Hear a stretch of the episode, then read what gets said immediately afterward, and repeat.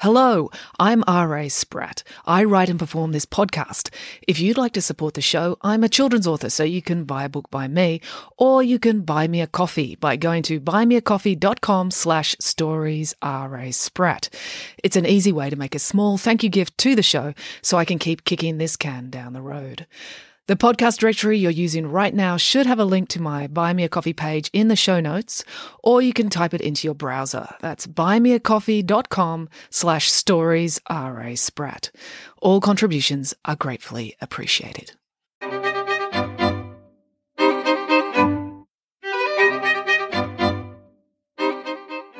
Hello and welcome to Bedtime Stories with me, R A. Spratt. Well, it's Mother's Day here today. Uh, it's about four o'clock in the afternoon, so I've had a lovely day with my girls. We went out to lunch and did all the usual Mother's Day things. But anyway, because it's Mother's Day, I decided I would do a podcast this week, which is a little bit on the theme of mums. Uh, I've been reading Friday Barnes three because I've just started work on Friday Barnes ten. So as research for the new book, I had to go back and reread the third book because one of the characters from that book is going to be reappearing in the latest one.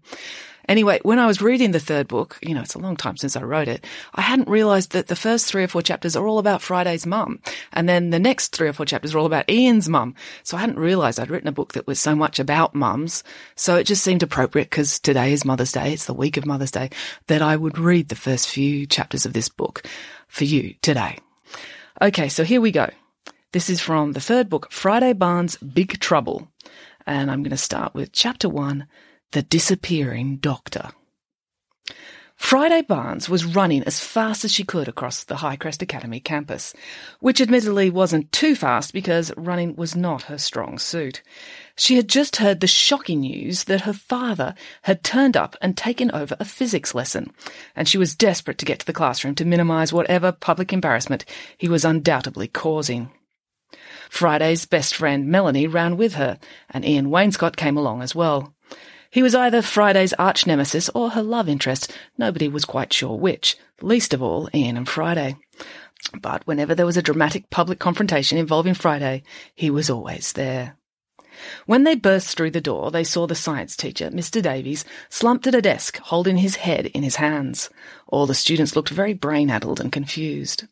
At the front of the room, Friday's father, Doctor Barnes, was scrawling equations over every last inch of the whiteboard.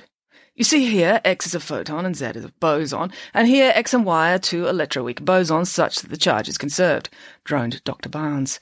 He had a whiteboard marker and egg stains on his saggy brown cardigan, and it didn't look like his hair had been brushed any time in the last decade. "Dad, stop!" cried Friday. "You're hurting their brains." Doctor Barnes looked up and adjusted his glasses. "Ah, Friday, yes, that's why I'm here. I've come to see you."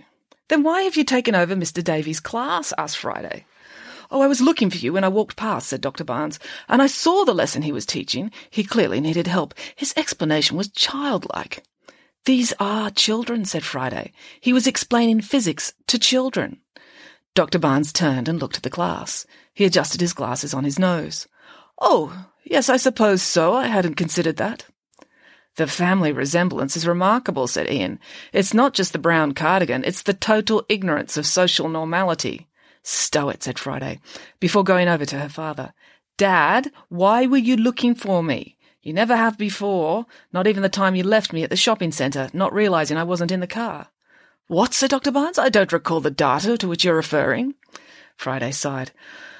"Of course you don't. Just tell me, why are you here?" "Oh," said Doctor Barnes. Suddenly his eyes welled with tears and his chin wobbled. "It's Doctor Barnes." "Isn't that you?" asked Melanie. "No, the other Doctor Barnes," said Doctor Barnes.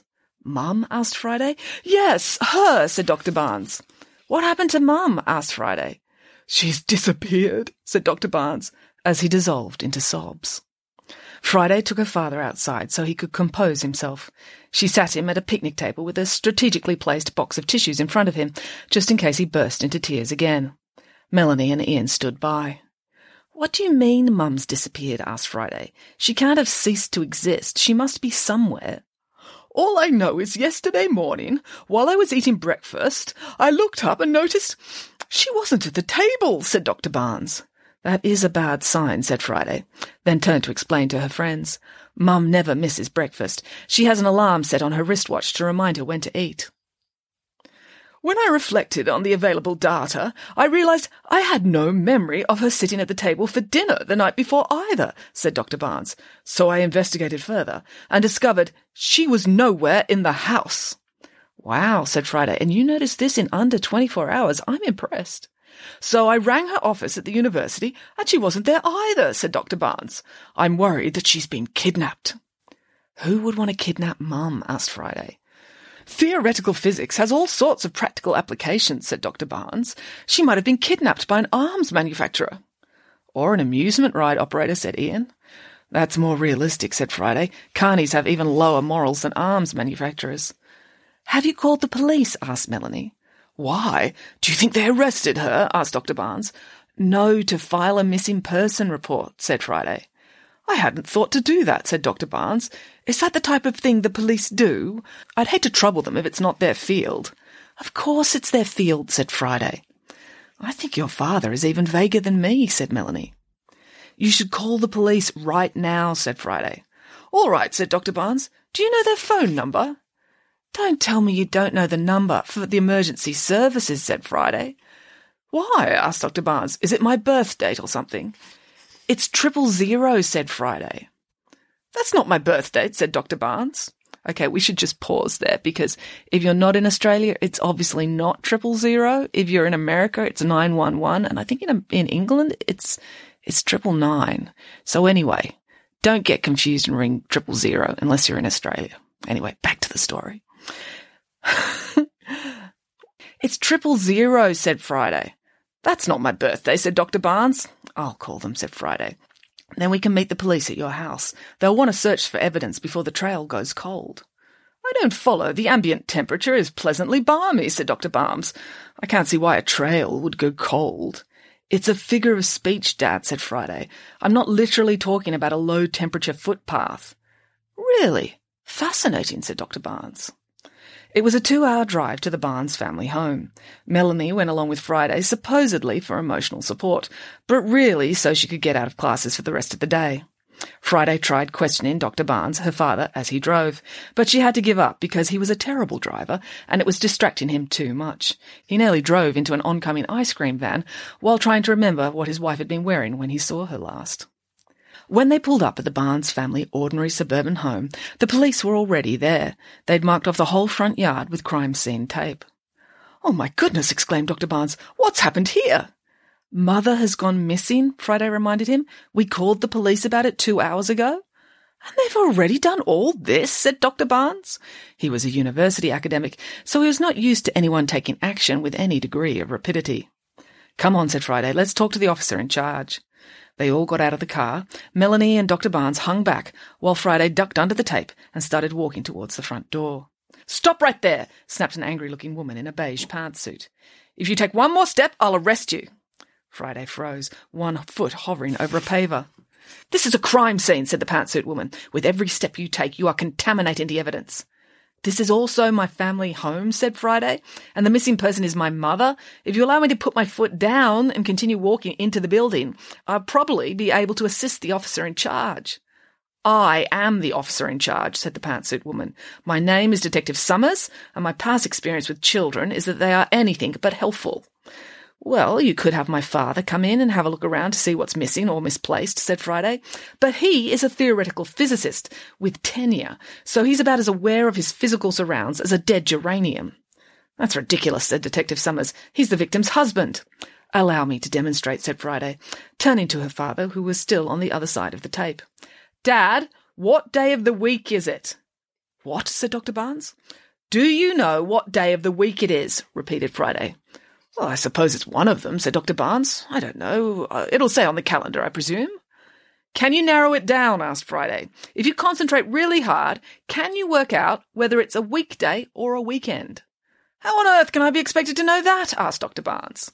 You just picked me up from school and classes were in session, said Friday. You should be able to deduce that it is a weekday. Oh, yes, that does follow, agreed Doctor Barnes. I hadn't really thought about it. What colour are Mum's eyes? Continued Friday. Her eyes, said Doctor Barnes. Well, they're eye-coloured, I suppose. Think hard, Dad, urged Friday. You've been married for twenty-eight years. In that time, have you ever looked at Mum and noticed what colour her eyes were? Blue, or maybe brown, said Doctor Barnes. One of those two colours, I should think. Behold, my father's power of observation, said Friday. There must be an adult family member I can talk to, said Detective Summers. Yes, I do have four adult brothers and sisters, said Friday. Quantum, Quasar, Halley and Orion Barnes. You could get in touch with one of them. Oh, no, you can't do that, said Doctor Barnes, shaking his head. Why not? Asked Friday. I tried already. I couldn't get hold of any of them this morning, said Doctor Barnes. None of them answered the phone when I rang. That's why I had to go and get Friday. Friday was a little hurt. I should have known I wouldn't be the first person you'd contact. So your four older children are missing as well? Asked Detective Summers. And you didn't think to mention this before? Could it be relevant? Asked Doctor Barnes. Detective Summers looked like she wanted to slap Doctor Barnes. She took a deep breath, then turned to Friday. Perhaps you had better be the one to come inside.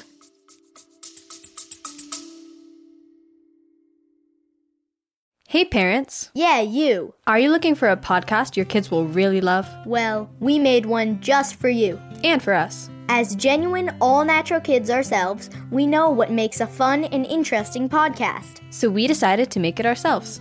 Every show is packed with interviews, stories, and on-the-ground reporting. We have interviewed everyone from scientists to Grammy Award-winning musicians to N F L quarterbacks. Listen to Wild Interest wherever you get your podcasts. Friday wasn't allowed into the house until she was decked out in a full crime scene suit, which included white paper coveralls, white booties, a face mask, and shower cap. You do realise that my fingerprints, hair and skin cells will be all over the house already, said Friday. I did live here for eleven years. When it comes to evidence, you can never be too careful, said Detective Summers, leading Friday up the front path. When she reached the front door, she stopped and turned to Friday. For the first time, Detective Summers had a look of compassion on her face. Before we enter, I should warn you, what you see will be upsetting. Whoever took your mother made a real mess. The house has been completely turned over. They must have been searching for something. Your mother's research notes, perhaps? I know it can be distressing to see your family home violated. A lump formed in Friday's throat. She nodded because she didn't think she could trust herself to speak. It wasn't until now it occurred to her that the kidnapper might have handled her mother roughly.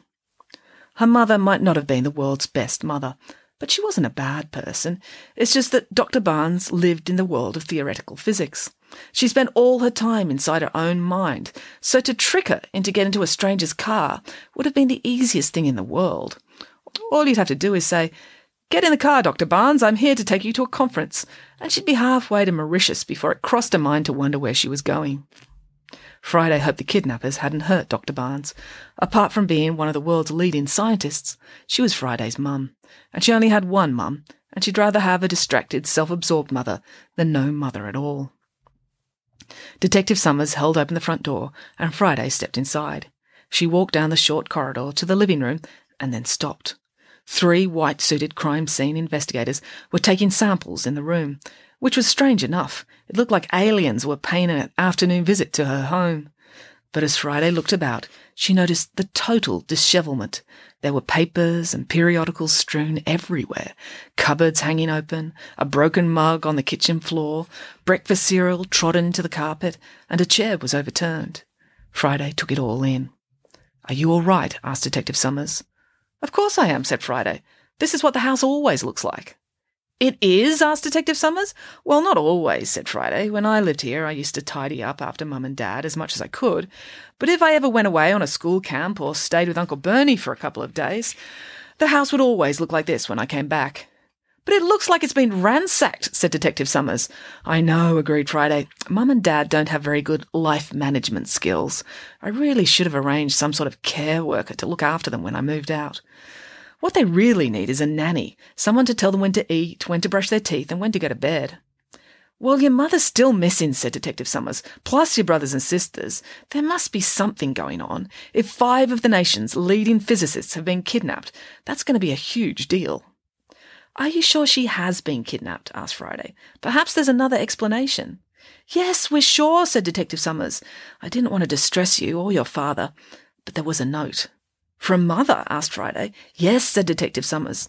"Whoever took her allowed her to leave a brief message." "May I see it?" asked Friday. Detective Summers looked doubtful.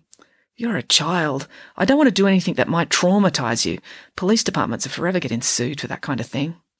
"I won't sue," said Friday. "For a start, I'm not in touch enough with my emotions to be traumatized.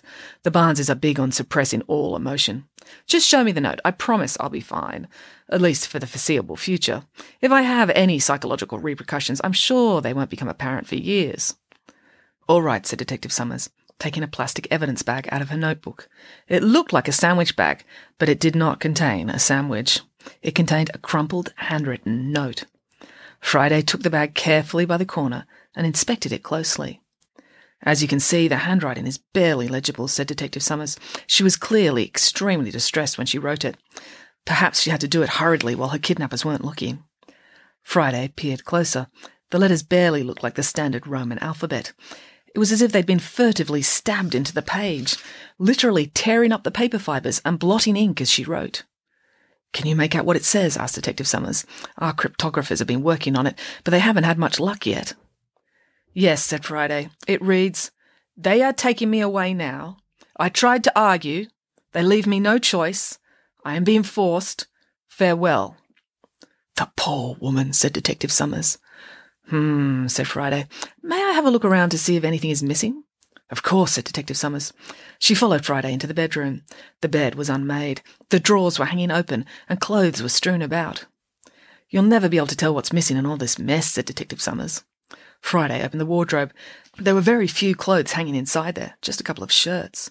The wardrobe was mainly full of old scientific periodicals, which had been untidily stacked on the floor up to waist height. "That's interesting," said Friday. "What?" asked Detective Summers. "Her dress is missing," said Friday. "Which dress?" asked Detective Summers. "Her only dress," said Friday. "Mother has no interest in clothes or fashion.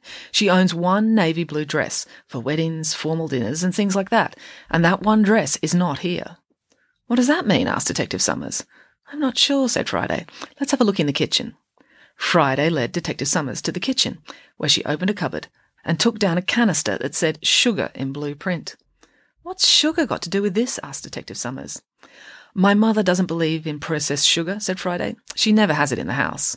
Friday opened the canister and looked inside. It was empty. "This is where she keeps her passport," said Friday.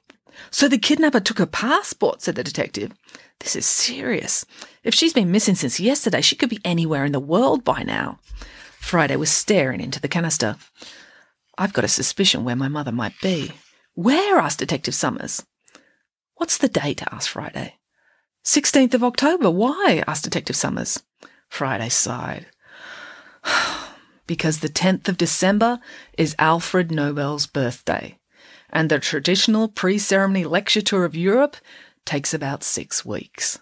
"What's that supposed to mean?" asked Detective Summers, looking baffled.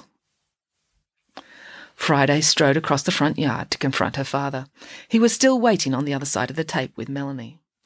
"Dad, can you remember Mum mentioning something about her winning the Nobel Prize?" asked Friday. "The Nobel Prize?" asked Doctor Barnes. "It doesn't ring a bell." "She hasn't been planning a trip to Sweden, has she?" asked Friday. "Sweden? Why would she go there?" asked Doctor Barnes. "Because the Nobel Prizes are presented each year in Sweden on the tenth of December, the anniversary of Alfred Nobel's birth," said Friday.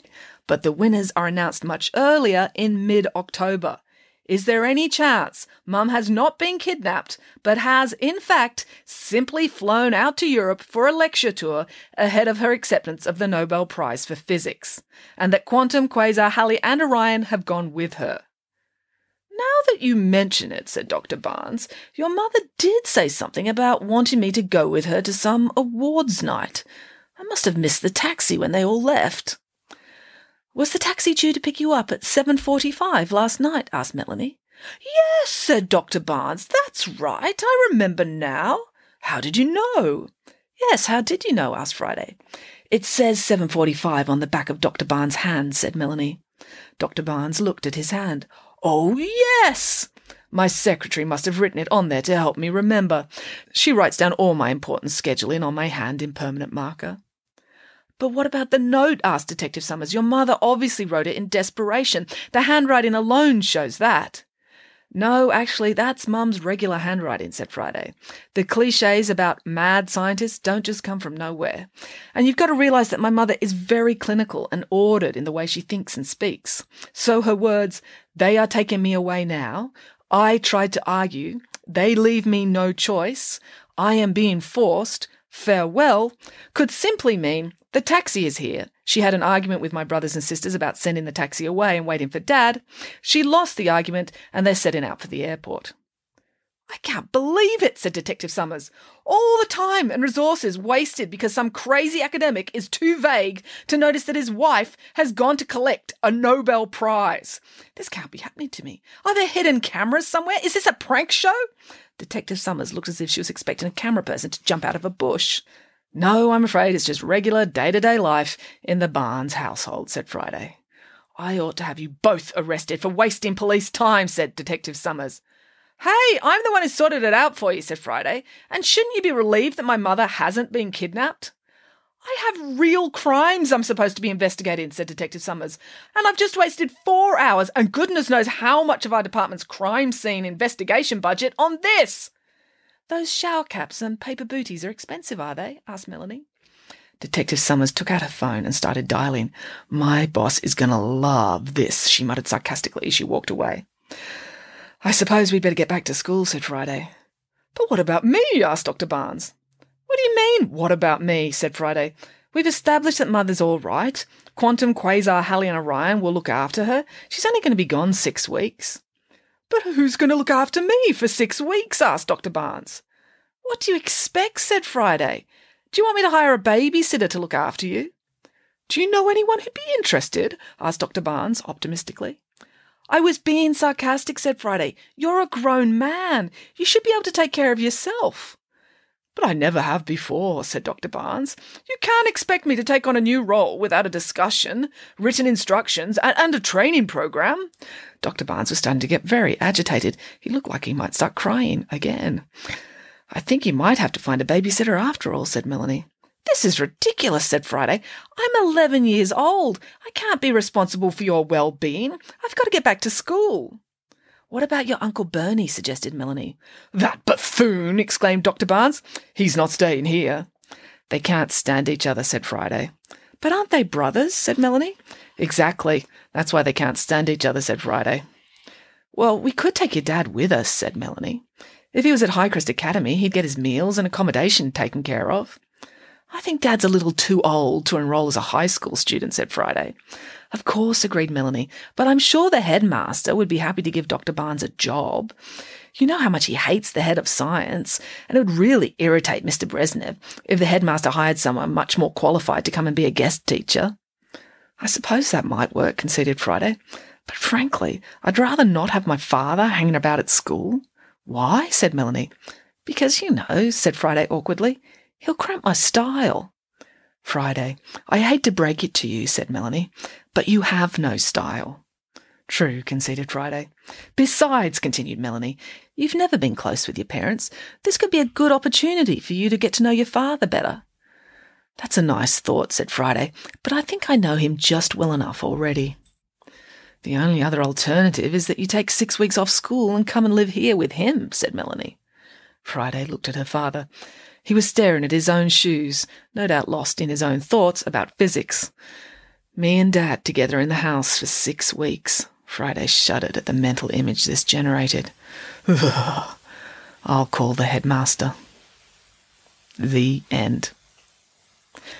Thank you for listening. To support this podcast, just buy a book by me, R A Spratt. You can buy this one. It's called Friday Barnes' Big Trouble, and it's the third one in the series. Or you can buy a book from one of my other series, like the Nanny Piggins series or the Pesky Kids series. Or there's the audiobooks of Friday Barnes' Girl Detective and The Adventures of Nanny Piggins as well. All these things can be ordered through your local bookstore, or you can go to my website, r a spratt dot com, and click on the Book Depository banner. They have all my titles and free international shipping.